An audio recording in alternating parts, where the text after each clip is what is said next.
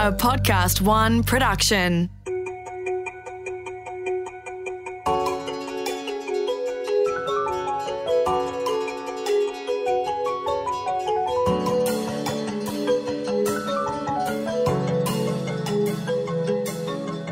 Welcome to Concussion, where Professor Vicki Anderson helps you understand everything important you need to know about head injuries, the lasting effects it may have, or whether it's just nothing to worry about.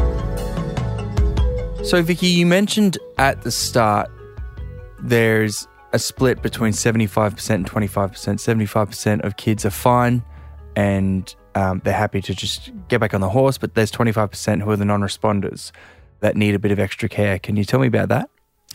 Yeah, so they're the kids that at four weeks still have considerable symptoms. So many are only back at school part time. Uh, and most of them haven't gone back to regular sporting activities. So their their life is really limited. Um, and these are the ones we, we worry about. And so we we term this group the the symptomatic or persisting symptoms group, and, and we see that as abnormal.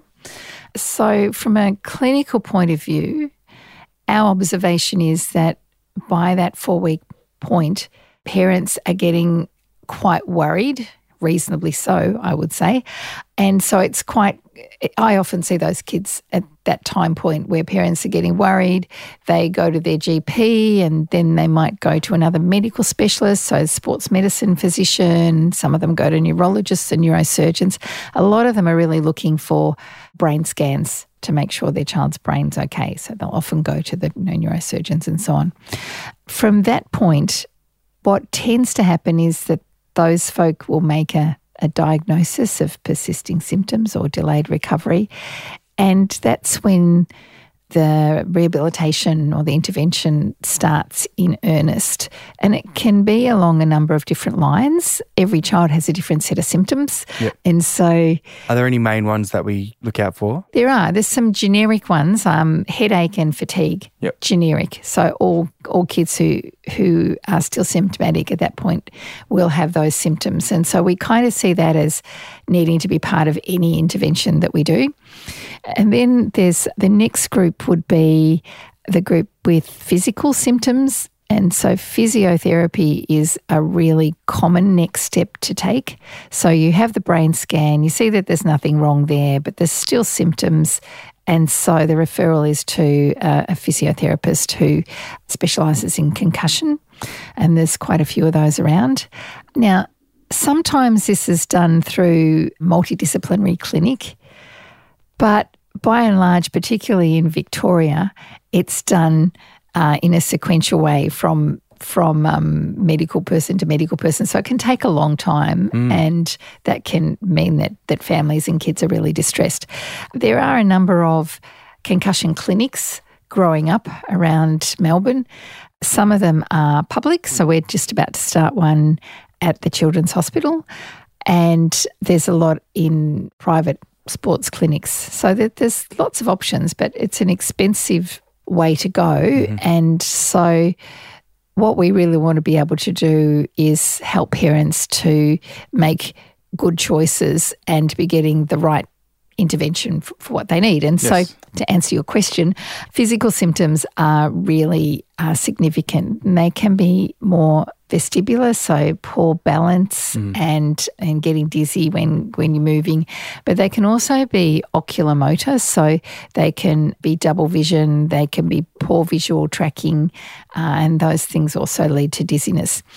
And mostly, kids will improve quite quickly with some intensive physiotherapy that focus on those those things. Uh, there's not a whole lot of firm kind of published evidence, but mm. there's lots of clinical anecdotal evidence that that makes a really big difference.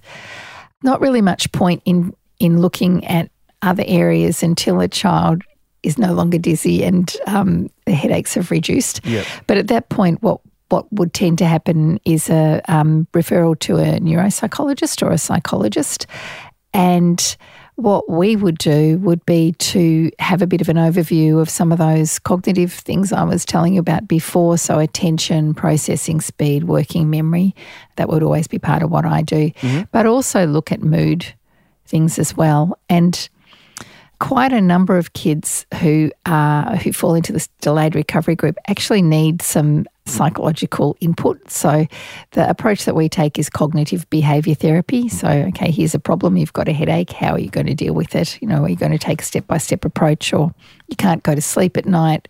Here's a, here's an approach to going to sleep at night, listen to music, blah blah blah, you know, so all of those kind of things. And usually with both of those those inputs, we find that by three months, most kids are recovered. So it's a very small proportion of kids that still have symptoms by three months, maybe even down to 5%. Yep.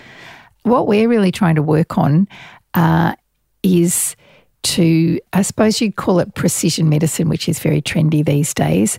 We're trying to build a intervention model or a clinic that doesn't just do physiotherapy until all those symptoms are gone and then do neuropsychology and then do clinical psychology, but rather say, okay, well, we're going to see this child for eight weeks. They can get Medicare rebate for that. And we're going to treat them based on the symptoms they have each week. So the child might come in and they might have physio one week and they might get some advice on sleep management another week. They might do some some work on anxiety symptoms another week, and then they might go back to the physiotherapist. So it's it's um, a more integrated approach, and those decisions are made by both the the child and the family and the and the clinicians together. And so it's so far it's working really well, and we're seeing pretty good. Do you think that's just it's an easier way to maybe figure out which are the main underlying symptoms. Yeah, ab- absolutely. Because you're spreading it across the different disciplines. Yeah, and I think I think what we do know really clearly from from all of our work is that every child is different. So it's not that every child has the same set of symptoms. And some kids might have the same symptoms, but for different reasons. So, being able to think in a what we call a multimodal way and fit the treatment to the child's needs, not the way we usually work, is actually a really useful way to go.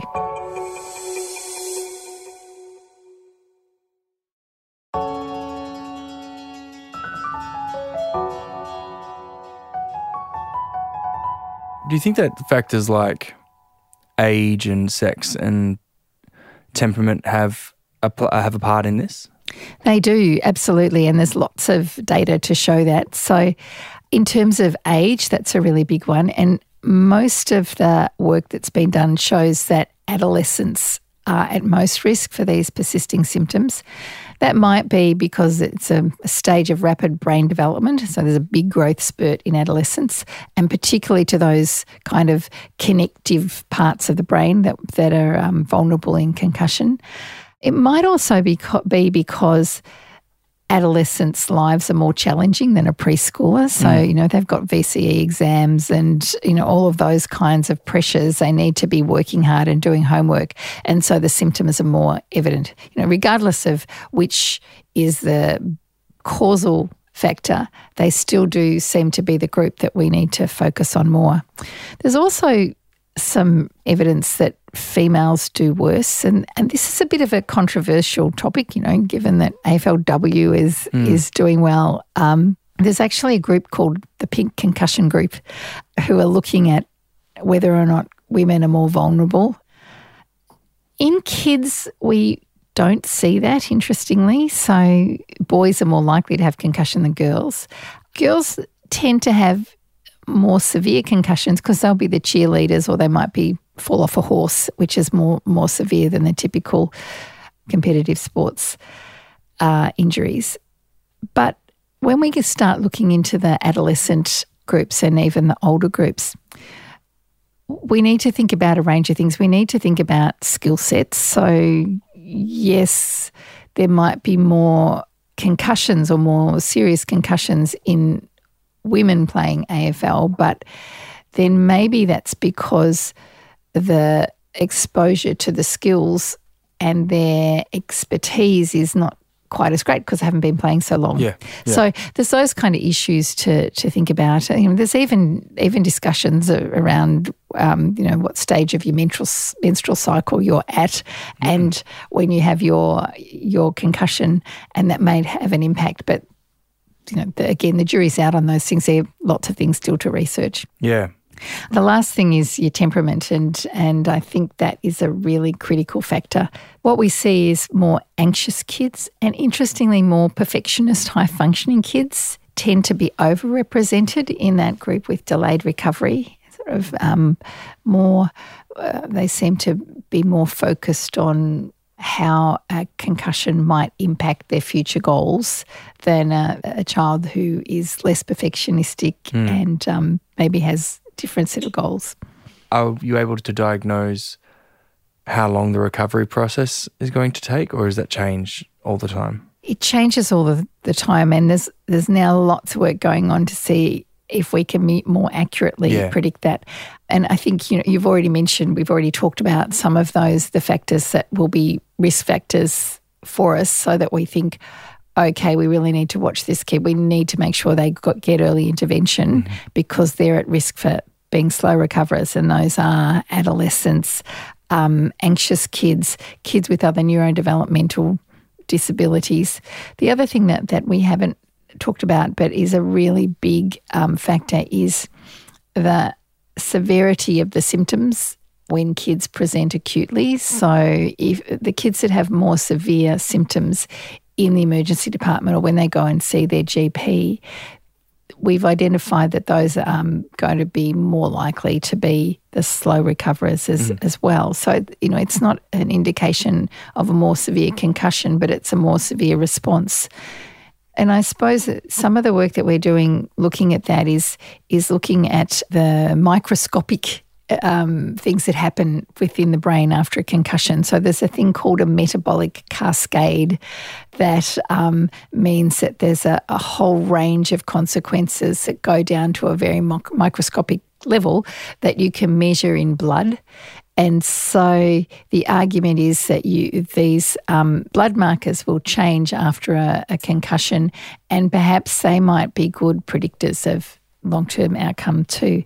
And there's lots of group around the world who are doing that and starting to get some interesting findings. What do you mean by consequences? So, um, the consequences will be in terms of those kind of generic symptoms that we see. So, okay. so it's quite tricky because some of these biomarkers that you look at, you will see immediately after an injury, they are impacted. So, they might go up really high, and others are flat, and then a few days later they'll they'll become higher. So there's again lots of complexities, but it's a really promising area for us to to better understand things at a micro, you know, really at that micro level, mm.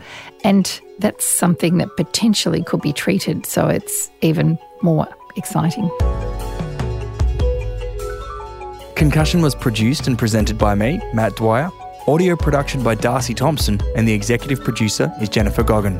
Special thanks to Professor Vicki Anderson.